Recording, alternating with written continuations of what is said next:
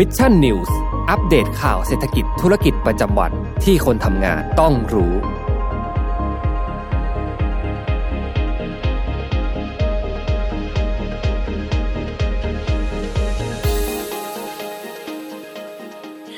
สวัสดีครับยินดีต้อนรับเข้าสู่รายการ Mission News Live นะครับ ประจำวัน อังคารที่ 19 เมษายน 2565 นะครับ อยู่กับผมแจ็คทีลาติกเช่นเคยนะ6โมงตรงแบบนี้มารับชมรับฟังข่าวสารสำหรับคนทำงานกันนะครับ สวัสดีทุกทุกท่านตอนเย็นวันอังคารแบบนี้กันด้วยนะครับ วันที่ 2 ของการทำงานนะครับ วันนี้ฝนฟ้าขนองดูแล้วน่าจะคลี่คลายลงเป็นที่เรียบร้อยแล้วนะครับ อย่างไรก็ตามในช่วงนี้นะฮะถ้าจะเดินทางอะไรไปไหนเนี่ยนะครับ ก็ลองสำรวจสภาพอากาศกันดีๆสักครั้งหนึ่งนะฮะเพราะว่าพายุฤดูร้อนก็ต้องยอมรับอย่างหนึ่งเลยนะฮะว่าลมแรงนะฮะฝนตก แรงด้วยนะครับก็อย่าลืมช่วงนี้เรามีป้ายหาเสียงด้วยนะฮะอาจจะส่งผลทำให้ทรัพย์สินของท่านเสียหายได้นะครับยังไงก็ขอให้ระมัดระวังกันด้วยนะฮะก็สวัสดีทุกทุกท่านอีกครั้งหนึ่งนะครับ อย่าลืมกดไลค์กดแชร์เพื่อเป็นกำลังใจให้กับผม แล้วก็ทีมงาน Mission to the Moon กันด้วยนะครับ สวัสดีคุณไพศาลด้วยนะครับบอกว่าวันนี้มาข่าวเย็นนะฮะเมื่อเช้าต้องขออภัยด้วยนะครับ เนื่องจากว่า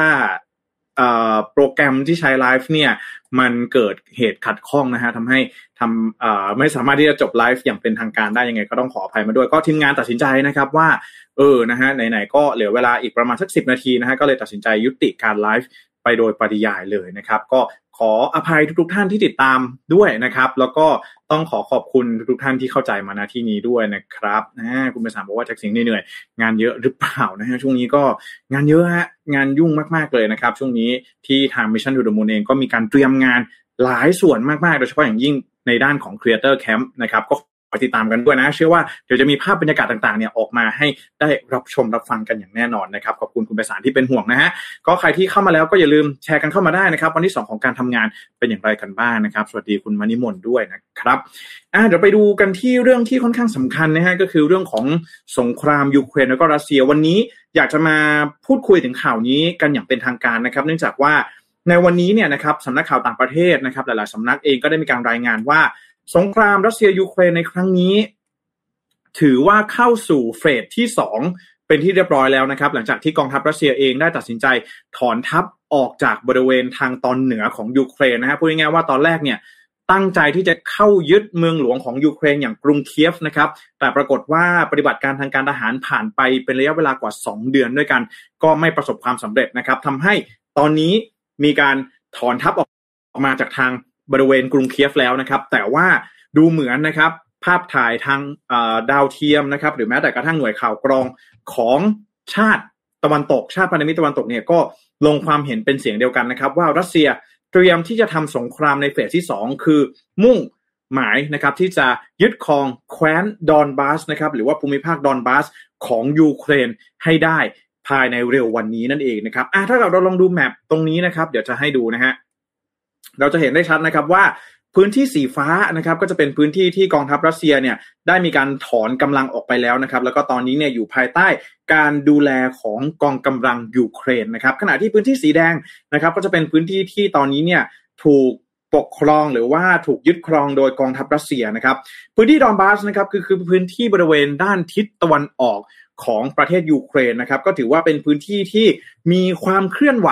ในเรื่องของการแบ่งแยกดินแดนเนี่ยมาอย่างยาวนานเช่นเดียวกัน เพราะว่าผู้คนใน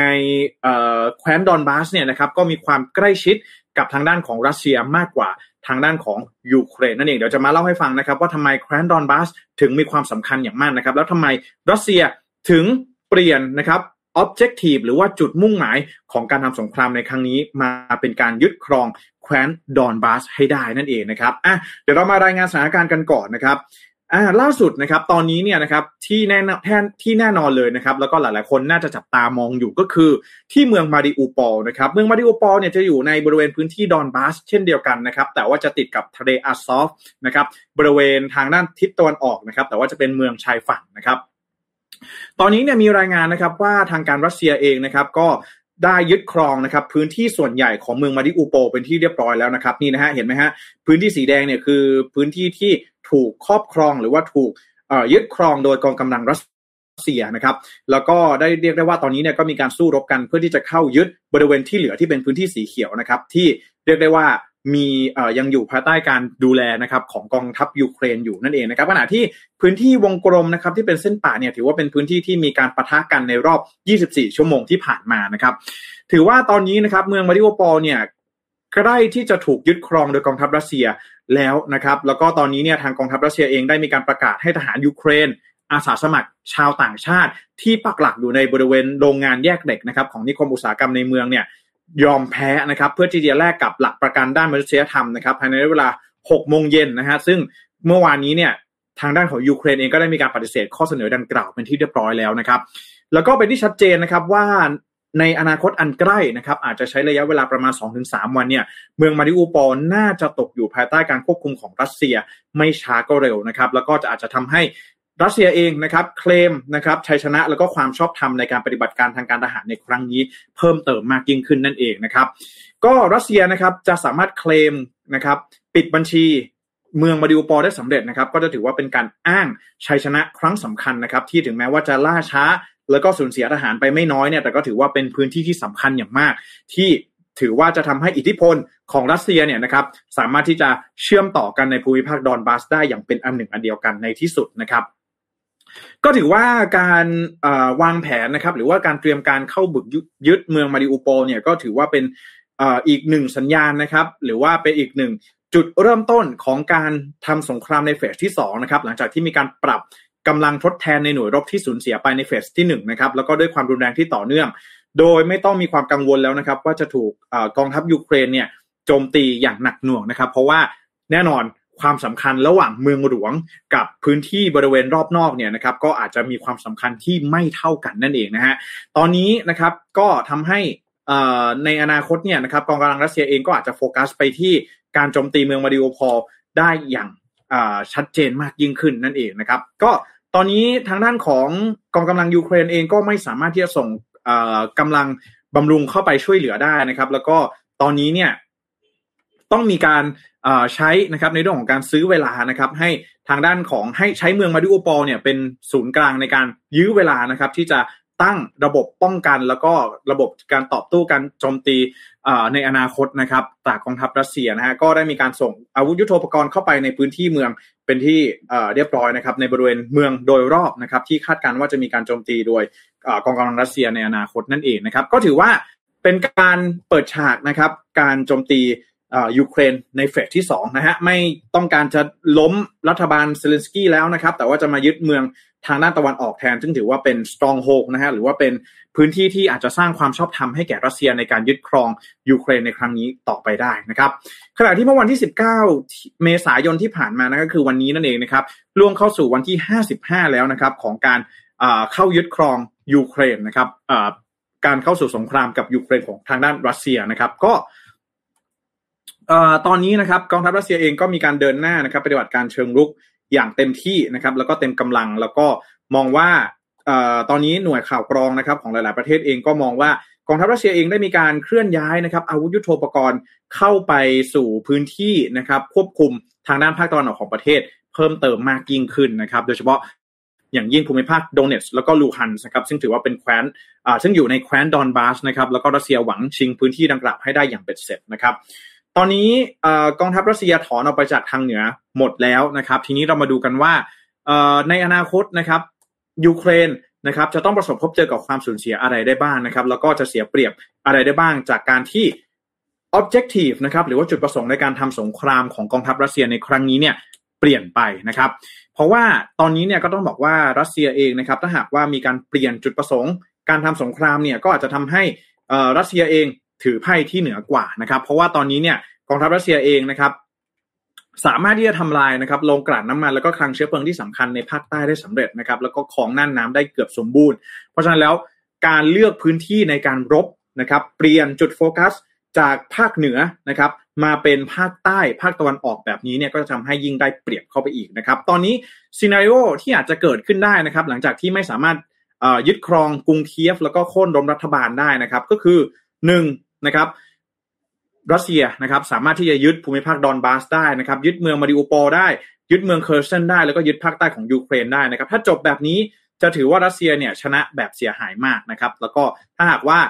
ตีดอนบาสได้นะครับภาคใต้ไปถึงเมืองโอเดสซานะครับไปเชื่อมต่อกับทรานนิสเตรีย อันนี้ก็จะถือว่าเป็นชัยชนะที่ค่อนข้างเด็ดขาดนะครับ เพราะฉะนั้นแล้วตอนนี้ยูเครนเองนะครับก็ออกมา ยืนยันเสียงแข็งนะฮะว่าถึงแม้ว่าจุดประสงค์หรือว่า objective ของการทำสงครามในครั้งนี้ของรัสเซียจะเปลี่ยนไปนะครับแล้วก็หันไปโฟกัสที่พื้นที่ทางด้านตะวันออกของยูเครนมากยิ่งขึ้น แต่ยูเครนจะไม่ยอมเสียดินแดนให้กับรัสเซียในการเปิดแนวรบในเฟสที่สองนี้อย่างแน่นอนนะครับ ทีนี้เรามาดูกันซิว่า อย่างที่ผมได้กล่าวไปนะครับว่า ภูมิภาคดอนบาสเนี่ยมันมีความสำคัญอย่างไรนะครับ นี้ต้องบอกว่าออตอนนี้นะครับ การทำสงครามเปลี่ยนไปแล้วเรียบร้อยนะฮะมีการเปลี่ยนไปทำสงครามเปลี่ยนออบเจกตีฟนะครับทีนี้ต้องมาดูกันว่าพื้นที่ดอนบาสเนี่ยมันมีความสำคัญอย่างไรนะครับก็ต้องบอกว่าพื้นที่ดอนบาสนะครับใน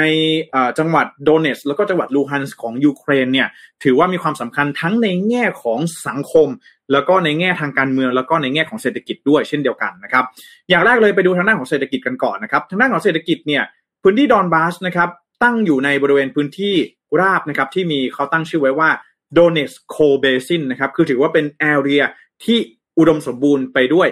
ฐานหินนะครับ แล้วก็นั่นเองจึงทำให้พื้นที่โดเนตส์แล้วก็ลูฮันส์เนี่ยนะครับเป็นพื้นที่ที่จัดหาหรือว่าผลิตนะครับถ่านหินเพื่อที่จะเป็นพลังงานสำคัญในภาคอุตสาหกรรมของทั้งยูเครนแล้วก็รัสเซียในอดีตนั่นเองหรือสหภาพโซเวียตในอดีตนั่นเองนะครับ เพราะฉะนั้นแล้วสิ่งนี้เนี่ยจึงทำให้ ภูมิภาคนี้เนี่ยนะครับมีความสำคัญในเชิงเศรษฐกิจนะครับ ขณะที่เมืองมาริโอปอลนะครับก็ถือว่าเป็นเมืองศูนย์กลางทางด้านเศรษฐอุตสาหกรรมเหล็กนะครับแล้วก็ถือว่ายังเป็นเมืองท่าที่สำคัญในภูมิภาคนี้อีกด้วยนะครับ อีกสิ่งหนึ่งเลยนะครับก็คือว่าหลังจากที่การมีการล่มสลายของสหภาพโซเวียตนะครับ ก็ทำให้เห็นได้ว่าประชากรนะครับในเมืองในแคว้นลูฮันส์แล้วก็โดเนสเนี่ยนะครับต้องประสบพบเจอกับ คุณภาพชีวิตที่เปลี่ยนไปนะครับ หลังจากที่ต้องมาอยู่ภายใต้การปกครองของรัฐบาลยูเครนนะครับ ในขณะเดียวกันเนี่ยพื้นที่บริเวณภาคตะวันออกอย่างนี้เนี่ยก็ค่อนข้างที่จะห่างไกลนะครับ จากเมืองหลวงกรุงเคียฟนะครับ แล้วก็พอเราไปสำรวจเนี่ยนะครับ จากผลสำรวจในปี 2001 นะครับ พบว่าผู้คนในดอนบาสนะครับมากกว่า 50%เป็นชาวยูเครนนะครับ ขณะที่อีกหนึ่งใน3เนี่ยเป็นชาวรัสเซียนะครับ แล้วก็มีความแตกต่างทางด้านวัฒนธรรม culture ต่างๆ ค่อนข้างเยอะนะครับ จึงทำให้แคว้นนะครับ พื้นที่ทางด้าตะวันออกเนี่ยค่อนข้างที่จะมีปัญหาทางด้านความมั่นคงนะครับ เนื่องจากว่ามีความใกล้ชิดแล้วก็มีความเชื่อมโยงกับรัสเซียมากกว่านะครับทางด้านของรัฐบาลกลางยูเครนนั่นเองนะครับ ทั้งทางด้านของเศรษฐกิจสังคมนะครับ มีมีความใกล้ชิดกับรัสเซียมากกว่านั่นเองนะครับ ขณะที่สำหรับปูตินแล้วนะครับ หรือว่าสำหรับรัสเซียเองเนี่ย ความสำคัญของดอนบาสนะครับมันเปรียบเสมือนกับจุดยุทธศาสตร์ที่สำคัญนะครับ แล้วก็ถือว่าเป็นจุดที่ผู้นำนะครับรัสเซียแล้วก็ยูเครนเองเนี่ยมองว่ามันเป็นจุดที่มีความสำคัญต่อทางยุทธศาสตร์อย่างมากนะครับ ก็อย่างที่ได้บอกไปเนาะเพราะว่ามันมีความสำคัญทางด้านเศรษฐกิจแล้วก็ทางสังคมอย่างมาก เพราะฉะนั้นแล้วใครที่ได้ครอบครองพื้นที่บริเวณแคว้นดอนบาสไปเนี่ยก็จะถือว่าทำให้ นะครับประสบความสำเร็จทางด้านการทำสงครามในครั้งนี้นั่นเองนะครับเพราะฉะนั้นแล้วสำหรับรัสเซียเองสำหรับปูตินเองก็ถือว่าเป็นจุดที่สำคัญมากๆ ถ้าหากว่าสามารถที่จะปฏิบัติการทางการทหาร แล้วก็ยึดครองพื้นที่นี้ได้สำเร็จก็จะก็จะถือว่ารัสเซียนะครับประสบความสำเร็จในด้านของการปฏิบัติการทางการทหารนั่นเองนะครับ ก็จึงทาให้ตอนนี้หน่วยข่าวกองของสหรัฐเองก็ได้มีการออกมาเปิดเผยว่ารัสเซียเอง หมายมั่นปั้นมือนะครับว่าจะ ยึดครองพื้นที่บริเวณแคว้นดอนบาสเนี่ยให้ได้เร็วที่สุดนะครับอย่างน้อยๆเนี่ยก็คือภายในวันที่ 9 พฤษภาคมปี 65 นั่นเองนะฮะหรืออีกประมาณ 2 สัปดาห์ที่จะถึงนี้นะครับ เพราะฉะนั้นสิ่งนี้จึงทำให้วันนี้นะครับวันที่ 19 เมษายนนะครับ ถือว่าเป็นวันสำคัญที่อาจจะเป็นจุดเปลี่ยนนะฮะหรือว่าเราอาจจะเห็นจุดจบหรือเปล่านะครับ ของสงครามในครั้งนี้นะฮะว่า เออไม่แน่นะครับ ในอนาคตเนี่ยสงครามหลังจากที่ไม่สามารถยึดกรุงเคียฟได้นะครับรัสเซียเองอาจจะหันมายึดครองนะครับพื้นที่ที่เป็นพื้นที่ที่เราเรียกว่าแคว้นดอนบาสซึ่งถือว่าเป็นพื้นที่ที่สำคัญทางด้านเศรษฐกิจแล้วก็ทางด้านสังคมของยูเครน ในอนาคตนั่นเองนะครับก็ต้องมาดูกันว่านะฮะในห้าสิบห้าวันมาแล้วนะครับเกือบเกือบสองเดือนสถานการณ์ในอนาคตเนี่ยจะเป็นอย่างไรได้บ้างนะครับ วันนี้เอามาฝากกันสำหรับสถานการณ์ที่ยูเครน แล้วก็รัสเซียนะครับผมหวังว่าหลังจากนี้นะครับทุกๆท่านจะน่าจะได้ติดตามนะครับข่าวสารที่เกี่ยวข้องกับยูเครนแล้วก็รัสเซียอย่างใกล้ชิดมากยิ่งขึ้นนะฮะแล้วก็จะเข้าใจถึงสถานการณ์ที่เปลี่ยนไป หลังจากที่วันนี้เนี่ยผมได้มารายงานให้ฟังนั่นเองนะครับผมอ่านะฮะพื้นที่นี่บริเวณด้านตะวันออกนี้เลยนะครับ สีแดงนี่คือพื้นที่ที่เขาเคลมว่ารัสเซียนะครับอยู่ภายใต้การปกครองหรือว่ายึดครองของรัสเซียนะครับผมนะ สวัสดีทุกท่านนะฮะหลาย ๆ ท่านเริ่มที่จะเข้ามาแล้วนะครับคุณมณิมนบอกว่าเมื่อเช้านึกว่าไม่จ่ายค่าเน็ตนะจ่ายนะครับ สิ่งที่ reporter คิดนี่คืออะไรรู้ไหมฮะไม่ได้ไม่ใช่ว่าไม่จ่ายค่าเน็ตนะคิดว่าจอดำครับ เพราะว่าจริง ๆ แล้วเมื่อเช้าเนี่ยก็มีเรื่องของอนักการเมืองท่านหนึ่งด้วยนะครับ จากพรรคสีฟ้าแล้วกันเนาะนะครับ ก็ มีมี plan ว่าจะพูดคุยกันเรื่องนี้ในท้ายรายการด้วยนะครับ แต่ปรากฏว่าไม่ได้ก็ไม่ได้พูดคุยนะไม่เป็นไร เดี๋ยวยกยอดเอาไปไว้วันพรุ่งนี้นะครับถ้าหากว่ามีข้อมูลอะไรอัปเดตจะมาร่วมพูดคุยกันนะครับ สวัสดีคุณชาลีด้วยนะครับ บอกว่าเมื่อเมื่อคือเมื่อเช้ากำลังจะพูดเรื่องยูเครนพอดีนะครับ ก็แทนด้วยอันนี้เลยนะครับขอบคุณคุณชาลีด้วยนะครับอขอแทนเลยนะฮะสำหรับเนื้อหาของยูเครนนะครับ คุณไปถามว่าระดับ Mission Media ไม่มีพลาดแบบนั้นจริงๆ คือค้างค่าไฟนะฮะใจเย็นนะฮะ Creator Camp รุ่นสองมีหรือยังครับ รู้สึกว่าจะมีปรับไม่แน่ใจว่าเรียกเป็นรุ่นหรือเปล่านะ แต่ว่าเราเปิดหลายรอบนะครับสำหรับคลาสต่างๆเนาะแต่ว่าตอนนี้รู้สึกว่าด้วยความที่เรารับน้อยมากนะฮะด้วย capacity ด้วยอะไรต่างๆ ด้วยด้วยขีดความสามารถของทีมงาน หรือว่าสถานที่อะไรต่างๆเนี่ยเราเรารับจำนวนได้น้อยจริงๆนะฮะนี้ต้องขออภัยด้วย แต่เชื่อว่าถ้าหากว่าได้รับเสียงตอบรับที่ดีเนี่ยเดี๋ยวเรามาดูกันนะฮะว่า จะมีการเปิดนะครับ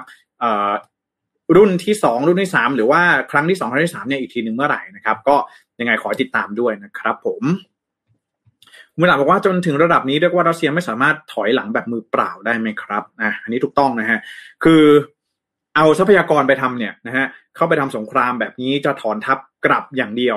โดยไม่มีอะไรติดไม้ติดมือเนี่ย มันก็คงจะดูแล้วคะแนนความนิยมของตนเองก็จะลดลงนะฮะแล้วก็อย่าลืมว่ารัสเซียเองเป็นสังคม โอลิกาชนะฮะปกครองโดยกลุ่มผู้มีอำนาจนะครับนายทุนหรือว่านักการเมืองเพียงแค่ไม่กี่คนนะฮะเพราะฉะนั้นแล้วการที่ทำให้เขาเสื่อมอำนาจลงแบบนี้เนี่ยรับรองว่าไม่เป็นผลดีกับตัวของปูตินเองแน่นอนนะครับอ่านะฮะคุณมานิมบอกว่ามีแล้วลงไม่ทันนะครับนะฮะต้องขออภัยด้วย เรื่องของ capacity ขีดความสามารถต่างๆของเราอาจจะยังไม่สามารถจัดระดับหลาย ๆ คนได้นะฮะแล้วก็เพื่อความสะดวกเนาะแล้วก็เพื่อ ที่คนที่มาเข้าร่วมจะได้รับประสบการณ์ที่ดีที่สุดเนี่ยเราก็เลยอาจจะจัดได้จำนวนน้อยสักนิดหนึ่งนะฮะยังไงก็ขอติดตามข่าวสารผ่านทางหน้าเพจกันต่อไปด้วยนะครับ หรือว่าผ่านรายการ Mission News ก็ได้นะฮะเดี๋ยวจะมารายงานให้ฟังกันนะครับ สวัสดีคุณแชมป์ด้วยนะครับ แล้วก็สวัสดีคุณนันทาด้วยนะครับนะแล้วก็สวัสดีคุณมิวเรติน่าด้วยนะครับ ผมขอบคุณทุกท่านมากๆอย่าลืมกดไลค์กดแชร์กันให้ด้วยนะครับ อะเดี๋ยวเราไปดูกันที่ข่าวต่อไปกันบ้างครับ ไปดูกันที่ประเทศจีนนะครับ ประเทศจีนเนี่ยตอนนี้น่าสนใจมากนะอย่างที่ผมเมื่อวานผมได้เล่าให้ฟังไปถึงสามเหตุผล ที่ว่าทำไมการล็อกดาวน์ที่เซี่ยงไฮ้เนี่ยถึงอาจจะส่งผลนะครับทำให้เรื่องของเศรษฐกิจเนี่ยมันได้รับผลกระทบอย่างมากนะฮะคือผมอยากจะพูดอย่างนี้ฮะใครที่ซื้อของช้อปปีตอนนี้เนี่ยนะฮะ ผมเนี่ยเพิ่งสั่งของไปของบอกว่าจะมาอีกทีเนี่ยมิถุนายนนะครับวันที่สิบสองมิถุนายนแล้วก็ไม่รู้ว่าเขาจะเลื่อนต่อไปด้วยหรือเปล่านะคือมันส่งผลต่อ supply chain แน่นอนนะฮะการล็อกล็อกอ่าล็อกดาวน์เมืองเซี่ยงไฮ้เนี่ยเพราะว่าท่าเรือเมืองเซี่ยงไฮ้เนี่ยถือเป็นท่าเรือที่มีการจราจรนะครับหนาแน่นที่สุดในโลกนะฮะแล้วก็มากกว่าอันดับสองที่เป็นท่าเรือเมืองลอสแองเจลิสเนี่ยมากกว่าถึงสี่เท่านะครับแล้วก็ของอะไรก็ตามเนี่ยที่เราสั่งไป Shopee บอกว่าสั่งมาจากจีนสั่งมาจากอะไรเงี้ยรับรองว่า ใช้เวลานานแน่นอนนะครับ ก็ใครที่ลังเลลังเลนะฮะจะสั่งของอะไรจากจีนเนี่ยผมบอกงี้ฮะกดสั่งไปเลยครับ แล้วก็ลืมไปเลยนะฮะมาอีกทีนึงเราอาจจะไม่จำเป็นต้องใช้มันก็เป็นไปได้แล้วนะครับอะนะฮะก็บอกว่าโอเคเรื่องของเศรษฐกิจเนี่ยได้รับผลกระทบแน่นอนเรื่องของ supply chain ต่างๆนะครับแต่ว่าวันนี้มีเรื่องที่น่าสนใจที่เกี่ยวข้องกับสถานการณ์โควิด -19 ที่จีนเนี่ยมาฝากกันนะครับ คือเมื่อวานนี้นะครับสำนักข่าวต่างประเทศนะครับหลายๆสำนักเองก็มีการรายงานออกมาเหมือนกันนะครับว่า จากสถานการณ์การแพร่ระบาดของโรคโควิด -19 ที่จีน หรือว่าที่เมืองเซี่ยงไฮ้ในตอนนี้นะครับที่เป็นศูนย์กลางทางเศรษฐกิจ ก็ปรากฏว่าทางการเมืองเซี่ยงไฮ้เนี่ยได้มีการรายงานจำนวนผู้เสียชีวิต เป็นครั้งแรกนะครับในรอบสองปีด้วยกันนะฮะซึ่งหลายๆฝ่ายเองนะครับก็มองว่า หรือนี่เป็นสัญญาณนะครับที่ทางการจีนเองเนี่ยอยากจะให้ประชาชน ตระหนักนะครับ แล้วก็รับรู้ถึงอันตราย แล้วก็ความเสี่ยงที่อาจจะเกิดขึ้นจากการติดเชื้อโควิด -19 นั่นเองนะครับเพราะว่าอย่างที่ได้บอกไปว่าเราเห็นแล้วนะครับว่าการแพร่ระบาดที่เมืองเซี่ยงไฮ้ในครั้งนี้ มีการประกาศใช้มาตรการล็อกดาวน์ที่เข้มข้นมากๆ ถึงขนาดที่ว่า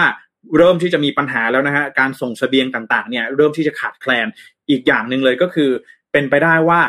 เมืองที่มีประชากรมากที่สุดของจีนขณะที่ 25 ล้านคนเนี่ย นะฮะมันจะสามารถบริหารจัดการอย่างไรได้นะครับในเรื่องของการจัดหาสเสบียงหุงหาอาหารต่างๆนะครับก็เรื่องนี้ก็เป็นเรื่องที่เราได้เห็นนะครับประชาชนชาวเมืองเซี่ยงไฮ้เนี่ยแสดงความไม่พอใจต่อรัฐบาล แล้วก็เป็นเรื่องที่เราไม่เห็นบ่อยนักนะครับในสังคมคอมมิวนิสต์หรือว่าในสังคมจีนนั่นเองนะครับ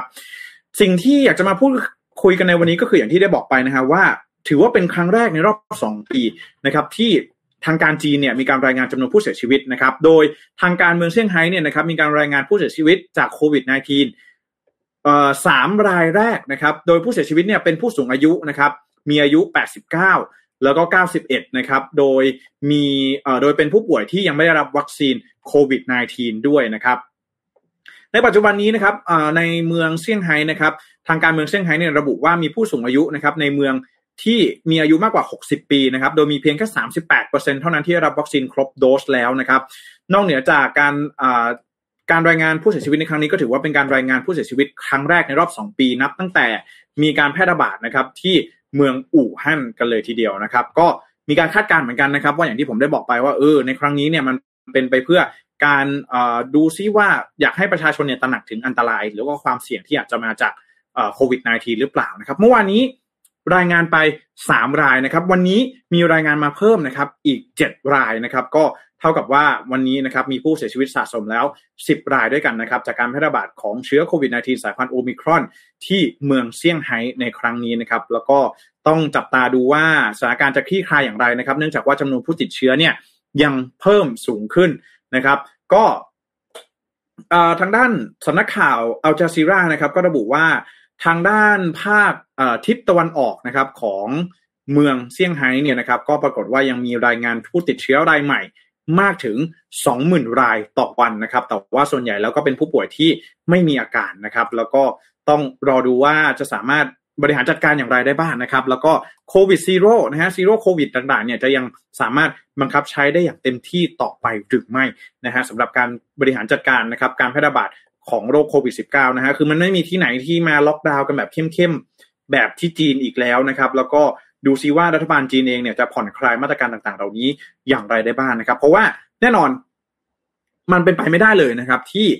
ถ้าจะไม่ล็อกดาวน์เข้มข้นแบบนี้เนี่ยนะครับเราก็จะเห็นจำนวนผู้ติดเชื้อในระดับหนึ่งหมื่นสองหมื่นแล้วก็อย่าลืมว่าจีนเนี่ย ถือว่าเป็นประเทศที่ มีจำนวนประชากรเยอะที่สุดในโลกด้วยนะครับ เราอาจจะเห็นจำนวนผู้ติดเชื้อเนี่ยที่มันปรับตัวเพิ่มสูงขึ้นในระดับเดียวกันกับที่เกิดขึ้นที่อินเดียเมื่อปีที่แล้วก็เป็นไปได้นะครับ ก็คาดการณ์ว่าสิ่งนี้อาจจะไม่ใช่สิ่งที่จีนเนี่ยอยากจะเจอนักสักเท่าไหร่นะครับ แต่ก็ต้องพยายามบริหารจัดการ ดูแลประชาชนให้ได้นะครับ ไม่ให้ขัดแคลนเสบียงอาหารเพื่อที่ว่าภาพนะครับความไม่พอใจนะฮะที่เกิดขึ้นเนี่ยมันจะได้ไม่ส่งผลต่อความมั่นคงของรัฐบาลจีนในอนาคตนั่นเองนะครับ ก็วันนี้มารายงานการอัปเดตนะครับสถานการณ์การแพร่ระบาดของโรคโควิด -19 ที่เมืองเซี่ยงไฮ้กันอีกครั้งหนึ่งนั่นเองนะครับ อืม สวัสดีหลาย ๆ ท่านด้วยนะครับ บอกว่าสวัสดีคุณซิรินนะครับ แล้วก็สวัสดีคุณซิกซิกด้วยนะครับอ่านะขอบคุณทุกท่านที่เข้ามาติดตามรับชมแล้วก็รับฟังในวันนี้ด้วยนะครับอ่าเดี๋ยวไปที่ข่าวสุดท้ายกันสักนิดหนึ่งนะฮะข่าวนี้ก็ถือว่าเป็นเจ้าแรกหรือเปล่าอันนี้ไม่แน่ใจนะฮะแต่ก็อาจจะมีหลาย ๆ เจ้าที่เริ่มทยอยทำนะครับ ก็ถือว่าเป็นข่าวที่ถูกพูดถึงกันอย่างมากนะครับ ในวันนี้นะครับ นั่นก็คือ Mercedes-Benz Thailand นะครับได้มีการออกมาประกาศนะครับเลิกใช้นะครับ พริตตี้นะครับในการโปรโมทรถยนต์ในงานอีเวนต์ต่างๆนะครับซึ่งแน่นอนว่าพริตตี้เนี่ยนะครับก็อาจจะเป็นสุภาพสตรีนะครับที่นำมาใช้นะครับเป็นส่วนหนึ่งของกลยุทธ์หรือว่ายุทธวิธีทางการตลาดนะครับในการโปรโมทรถยนต์ในงานอีเวนต์ต่างๆ มาโดยตลอดนะครับอยู่คู่กับสังคมชาวไทยมาอย่างยาวนานนะครับ เวลามีมอเตอร์โชว์อะไรต่างๆเนี่ยก็จะชอบมีช่างภาพเดินทางไปถ่ายรูปนะฮะถ่ายทั้งรถถ่ายทั้งคนแบบนี้นะครับ ก็ถือว่า Mercedes-Benz Thailand นะครับได้มีการออกมา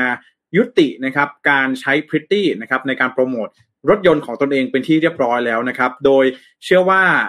ในการโปรโมทเหตุผลในครั้งนี้เนี่ยนะครับ ก็เขาบอกว่าการใช้พริตตี้นะครับในการโปรโมทรถยนต์ในงานอีเวนต์เนี่ยอาจจะส่งผลต่อมุมมองของคนไทยที่มีต่อพริตตี้นะครับหลาย ๆ ครั้งเองก็ส่งผลกระทบต่อคุณค่าของสุภาพสตรีนะครับแล้วก็อาจจะนำไปสู่การกระทำที่ไม่เหมาะสมของต่อพวกเธอได้ในอนาคตนะครับ แต่ว่าคุณแต่ว่าเพราะคุณค่าของแต่ละบุคคลนะครับอยู่ที่หลากหลายองค์ประกอบนะครับไม่ใช่แค่เพศสภาพเท่านั้น Mercedes-Benz เองจึงมีการประกาศนะครับบอกลาวัฒนธรรมดังกล่าวนะครับแล้วก็จะเปลี่ยนไปใช้ดิจิทัลไกด์นะครับซึ่งจะเข้ามาทำหน้าที่ให้ความรู้เรื่องรถยนต์ของ Mercedes-Benz ทุกรุ่น ในงานจัดแสดงรถยนต์ทุกงานในประเทศไทยนับตั้งแต่นี้ไปนะครับก็คือ หลังจากนี้เนี่ย digital guide นะครับหรือว่าพรีเซนเตอร์ก็จะไม่จำกัดเพศนะครับสีผิวหรือว่ารูปร่างนะครับแล้วก็ไม่จำเป็นจะต้องแต่งตัววาบหวิว แต่ได้รับการอบรมเรื่องรถยนต์ แล้วก็มาพร้อมกับเทคโนโลยีที่ให้ข้อมูลอย่างแม่นยำนะครับแล้วก็ Mercedes เนี่ยได้มีการกล่าวในเอกสารที่ส่งมอบนะครับให้แก่สื่อมวลชนด้วยนะครับก็สามารถที่จะตามหาได้นะครับ ก็ถือว่าทิศทางของ Mercedes-Benz ในครั้งนี้เนี่ยก็เกิดขึ้นไม่กี่วันนะครับหลังจากที่ งานมอเตอร์โชว์ Bangkok International Motor Show ครั้งที่ 43 นะครับ ได้ปิดฉากลงไปนะครับ ก็ถือว่าเป็นอีกหนึ่งสิ่งเลยนะครับ ที่เราน่าจะได้เห็นนะครับ ในการเปลี่ยนแปลงในครั้งนี้นะ ก็ไม่แน่ใจเหมือนกันว่าในอนาคตเนี่ยการการที่เรานะครับให้ความสำคัญกับความหลากหลายมากยิ่งขึ้นเนี่ยนะฮะอาจจะไม่จำเป็นจะต้องใช้พริตตี้ในการโปรโมทรถยนต์อีกต่อไปแล้วนะฮะก็ถือว่าในอนาคตเนี่ยอาจจะเราอาจจะดูกันที่ ความสามารถเนาะในเรื่องของความรู้ความสามารถในการที่จะแนะนำสินค้าให้ได้แทนนั่นเองนะครับ ก็เป็นอีกสิ่งหนึ่งเลยที่น่าชื่นชมเป็นอย่างมากนะครับ ก็ราลองรอดูว่าในอนาคตเนี่ยนะฮะเชื่อว่าผมแหละคนหนึ่งเลยนะฮะต้องจับตาดูเลยว่างานมอเตอร์โชว์ครั้งต่อไปที่จะเอารถเบนซ์รถอะไรต่างๆเนี่ยมาโชว์กันนะฮะทาง Mercedes-Benz เนี่ยเขาจะเลือกเอาพรีเซนเตอร์นะครับแบบไหนมาให้ข้อมูลกับพวกเราเวลาที่เราไปเยี่ยมชมบูธของเขานั่นเองนะครับอ่านะฮะ ใครที่เป็นแฟนๆนะฮะมอเตอร์โชว์นะฮะที่ชอบไปเดินดูรถนะฮะดูอย่างเดียวนะครับ ไม่ได้ซื้อนะฮะไม่ได้จองนะครับ ก็เดี๋ยวรอดูข่าวหน้านะครับ ว่าค่ายเบนซ์ของเขาอ่าของเราเนี่ยจะเปิดตัวนะครับพรีเซนเตอร์ในรูปแบบไหนนั่นเองนะครับอะนะฮะก็ต้องขอขอบคุณทุกท่านมากๆนะครับ ที่เข้ามาติดตามรับชมแล้วก็รับฟังการรายงานข่าวในวันนี้นะครับ แล้วก็ต้องบอกเลยนะว่าในช่วงนี้นะครับ ใครที่กำลังมองหานะครับ ผลิตภัณฑ์เพื่อสุขภาพดีๆนะครับ ก็ขอฝากด้วยนะครับสำหรับดีน่าโทนิวนะครับน้ำเต้าหู้ออร์แกนิกหอมอร่อยดีกับสุขภาพให้คุณออร์แกนิกได้ทุกวันนะครับ มีทั้งสูตร originalแล้วก็สูตรน้ำตาลน้อยนะครับ สามารถหาซื้อกันได้ที่ห้างแล้วก็ร้านสะดวกซื้อทุกแห่งนะครับ ก็ขอฝากไว้ด้วยยังไงก็ขอบคุณดีน่าโทนิวที่อยู่กับพวกเรามาเป็นระยะเวลาเกือบเกือบหนึ่งเดือนด้วยนะครับ ก็สำหรับวันนี้เนี่ย ก็ผมขอ ลาไปก่อนนะครับ การรายงานข่าวต่างๆเนี่ยอย่าลืมนะฮะใครที่เข้ามาแล้วกดไลค์กดแชร์เพื่อเป็นกำลังใจให้กันด้วยนะครับสำหรับวันพรุ่งนี้ผมจะมีข่าวสารอะไรมาฝากกันก็ขอให้ติดตามกันด้วยนะครับ แล้วก็ใครที่มางาน Creator Camp นะครับ ก็เดี๋ยวพบกันนะครับ ขอให้ทุกท่านอ่า enjoy นะครับกับอ่าคอนเทนต์นะที่เราจะมาฝากกันในใน Creator Camp ในครั้งนี้นะครับ แล้วก็ใครที่พลาดโอกาสไปนะ ก็ขอให้ติดตามข่าวสารกันอย่างใกล้ชิดนะครับ เชื่อว่าภาพบรรยากาศนะครับในงาน Creator Camp ในวันเสาร์นี้ที่จะเกิดขึ้นเนี่ยน่าจะได้มีการ ผ่านหูผ่านตาหลาย ๆ ท่านกันบ้างนะครับ ยังไงก็ต้องอขอนะครับ ยังไงก็ต้องขอฝากทุกๆท่านเอาไว้ด้วยนะครับ ใครที่สนใจข่าวหน้านะ ก็ติดตามข่าวสารได้นะครับ วันนี้ผมขอลาไปก่อนนะครับ แล้วเดี๋ยววันพรุ่งนี้ผมมีข่าวสารอะไรมาฝากกันขอติดตามกันด้วยสำหรับวันนี้ สวัสดีครับ Mission News อัปเดตข่าวเศรษฐกิจธุรกิจประจำวันที่คนทำงานต้องรู้